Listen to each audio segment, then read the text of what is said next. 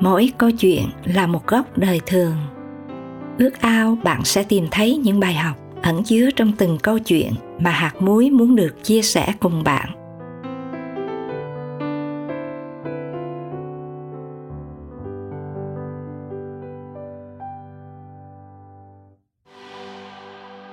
Em xưa và nay là chuyện kể của một anh chàng bị vỡ mộng khi bước vào cuộc sống gia đình xin mời quý thính giả cùng lắng nghe.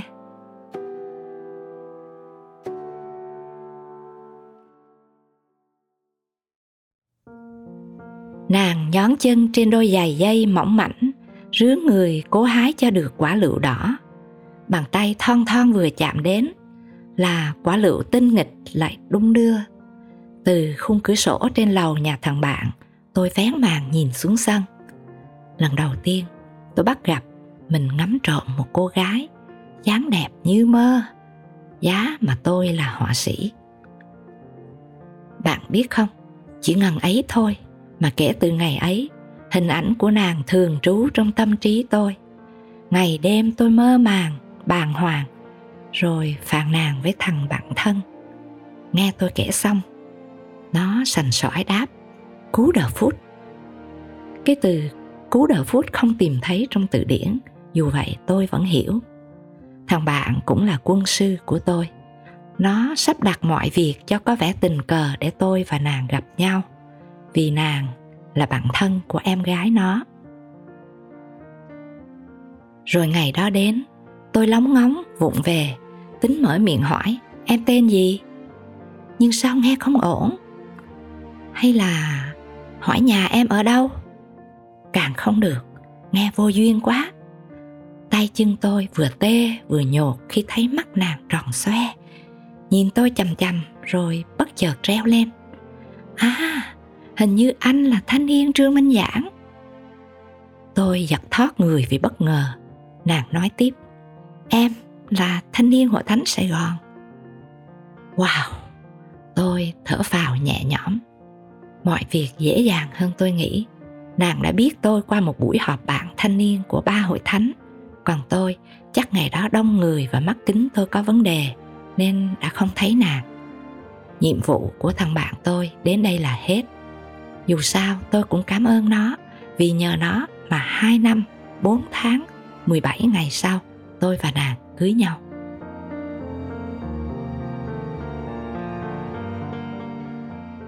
Hạnh phúc mỉm cười với tôi chỉ trong vòng 3 năm mà tôi hai lần lên chức bố. Căn nhà của ba mẹ tôi trở nên chật chội vì dân số gia tăng. Thế là chúng tôi phải dọn ra ở riêng. Đây quả là thời điểm cực sốc trong đời. Đứa con trai út được mẹ cưng nhất nhà là tôi. Giờ đây đầu tắt, mặt tối. Vừa đi làm về là nàng đã réo. Anh ơi, lôi thằng bi ra chỗ khác cho em nấu cơm. Đang cởi bộ đồ. Anh ơi, bóng đèn bị hư nữa rồi. Chưa kịp uống miếng nước anh ơi, con ói, mau lấy cho em cái khăn. Tiếng anh ơi ngày xưa nghe sao êm ái, còn bây giờ nó chẳng khác gì tiếng còi hụ của xe cứu thương. Tôi phải chạy tới, chạy lui phờ rau giữa những món đồ chơi vung vãi khắp sàn nhà. Vậy mà nàng chẳng tỏ ra thông cảm. Nhìn nàng cau có giữa bộn bề nhà cửa và tiếng khóc trẻ con, tôi muốn lên cơn suyễn. Cuộc sống càng ngày càng làm tôi mệt mỏi. Không phải vì những chuyện to tát, mà là những chuyện nhỏ nhặt. Việc cự nữ húng hắn trở nên thường xuyên như cơm bữa. Tôi làm gì nàng cũng càm ràm. Còn nàng nói gì, tôi cũng nghe trái tai. Ôi sao lạ quá, nàng thay đổi 180 độ. Ngày xưa, nàng nhẹ nhàng trong đôi giày dây mỏng mảnh làm tim tôi sao động. Còn bây giờ nàng lệt xệt đôi dép từ trong nhà ra ngoài ngõ. Ngày xưa, dáng nàng trông dịu dàng, thục nữ. Còn bây giờ, nét e ấp thẹn thùng thuở ban đầu đã tan như mây khói. Ngày xưa, nàng chớp mắt thỏ thẻ. Làm sao hả anh? Còn bây giờ, nàng trợn mắt, hét ầm. Làm cái gì vậy hả? Nhiều lần, tôi thầm hỏi. Phải em không vậy? Bồ câu, lẽ nào hóa diều hâu? Ôi, mái ấm của chúng tôi đang nóng lên từng ngày.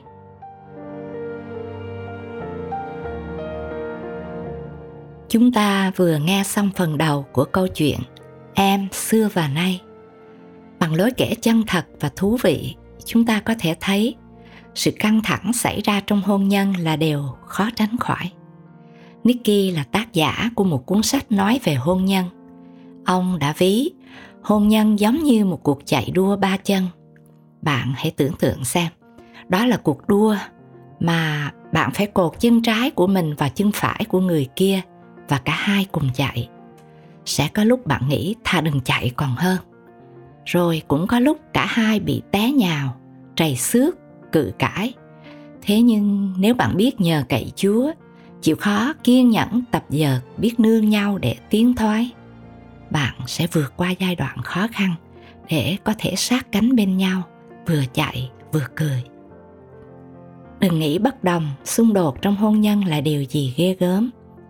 Vì hầu như ai ai bước vào đời sống hôn nhân cũng đều phải trải qua. Đôi khi bất hòa trong hôn nhân cũng là điều tốt. Vì là cơ hội để hai người ngồi lại, giải quyết vấn đề và điều chỉnh để nó được tốt hơn. Như bạn biết, thật khó để sống êm thấm với một người luôn muốn mọi việc phải được thực hiện theo cách của mình. Vì vậy, khi bước vào đời sống hôn nhân, bạn phải từ bỏ bản tánh ích kỷ. Chúng ta không nên đặt quyền lợi của mình lên trên quyền lợi của người phối ngẫu và cũng đừng bắt họ phải thích điều mình thích. Có không ít những kết cuộc buồn lòng khi một người nỗ lực để thay đổi người bạn đời theo ý mình cả hai luôn trong tư thế phòng thủ và giữa họ là chiến hào đầy gai nhọn. Nhưng bên cạnh tình trạng căng thẳng đó, vẫn có những cuộc hôn nhân thoạt đầu đầy thách thức nhưng rồi kết cuộc lại tốt đẹp bởi họ có tinh thần sẵn sàng ngồi lại để giải quyết vấn đề. Vì vậy, một cuộc hôn nhân phước hạnh tùy thuộc rất nhiều vào tinh thần xây dựng của cả vợ lẫn chồng. Nhìn vào cách bạn giải quyết xung đột người ta có thể đoán được mức độ thành công hay thất bại trong hôn nhân của bạn những bậc thầy trong lĩnh vực hôn nhân cho biết, một trong những điều để có được sự hòa hợp tốt nhất trong hôn nhân, đó là chúng ta cần thừa nhận những khác biệt của nhau chúa không chỉ dựng nên một loài hoa hoặc một màu sắc, và Chúa cũng không dựng nên hàng loạt những người máy giống nhau. Ngài tạo nên mỗi con người với những cá tính độc đáo. Mỗi người đều có những ưu điểm, nhược điểm và phong cách khác nhau để bổ sung cho nhau và làm cho cuộc sống này trở nên phong phú. Vì vậy, hãy tôn trọng những khác biệt của nhau vì Chúa chính là đấng tạo nên sự khác biệt đó. Tôi biết một phụ nữ hướng nội trầm lắng luôn yêu thích những thì giờ yên tĩnh lại kết hôn với một người đàn ông hướng ngoại, náo động, luôn muốn hòa mình vào thế giới chung quanh. Có người lo lắng sầm xì.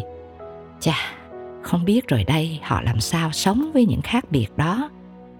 Dù vậy, họ đã là một cặp rất tuyệt. Cô vợ trân trọng khả năng giao tiếp hòa nhập của chồng, trong khi chồng cô lại thán phục sự yên lặng, điềm tĩnh và suy nghĩ sâu sắc của vợ mình trong thế giới của chúng ta, chẳng ai giống ai. Có người luôn nói về những dự án lớn lao, nhưng cũng có người luôn để mắt tới những việc nhỏ nhặt. Có người thích lên kế hoạch, nhưng lại có người thích làm việc tự phát. Đây không phải là vấn đề tốt, xấu, đúng, sai. Nhưng điều mà chúng ta cần nhìn nhận đó là mỗi cá tính đều có mặt ưu và khuyết. Cho nên hãy gia tăng những ưu điểm và giảm thiểu những khuyết điểm để cả hai đều sẵn sàng chấp nhận và bổ sung cho nhau. Cũng hãy nhìn vào những điều tích cực của nhau, thay vì nhìn vào những cá tính khiến chúng ta bực bội.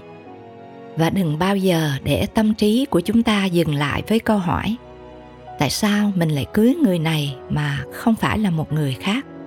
Thay vào đó, hãy tạ ơn chúa và thỏa lòng về nhau, vì điều đó sẽ khiến tình yêu của chúng ta dành cho nhau được gia tăng điều cuối cũng là điều quan trọng không thể thiếu. Đó là bạn có thường xuyên cầu nguyện cho nhau hay không? Sự cầu nguyện đem đến những thay đổi đáng kể cho một cuộc hôn nhân. Kinh thánh bảo đảm về sức mạnh khi hai người cầu nguyện với nhau hoặc cho nhau. Gia cơ đoạn 5 câu 16 có chép, Hãy xưng tội cùng nhau và cầu nguyện cho nhau, hầu cho anh em được lành bệnh. Đây là nguyên tắc và cũng là lời hứa đem lại sự chữa lành thân thể cũng như cho các mối quan hệ, kể cả quan hệ hôn nhân của chúng ta. Trong thực tế, rất nhiều cuộc hôn nhân đang hấp hối nhờ lời cầu nguyện Chúa đã đem đến cho họ một sinh khí mới Nguyện Chúa giúp mỗi chúng ta biết cậy ơn Chúa để giữ lửa cho cuộc hôn nhân mình. Cũng hãy mời Chúa đi với bạn trong hành trình ba người, Chúa, bạn và người phối ngẫu. Vì sách truyền đạo đoạn 4 câu 12 có chép một sợi dây bện ba lấy làm khó đức. Thân mời chúng ta cùng cầu nguyện.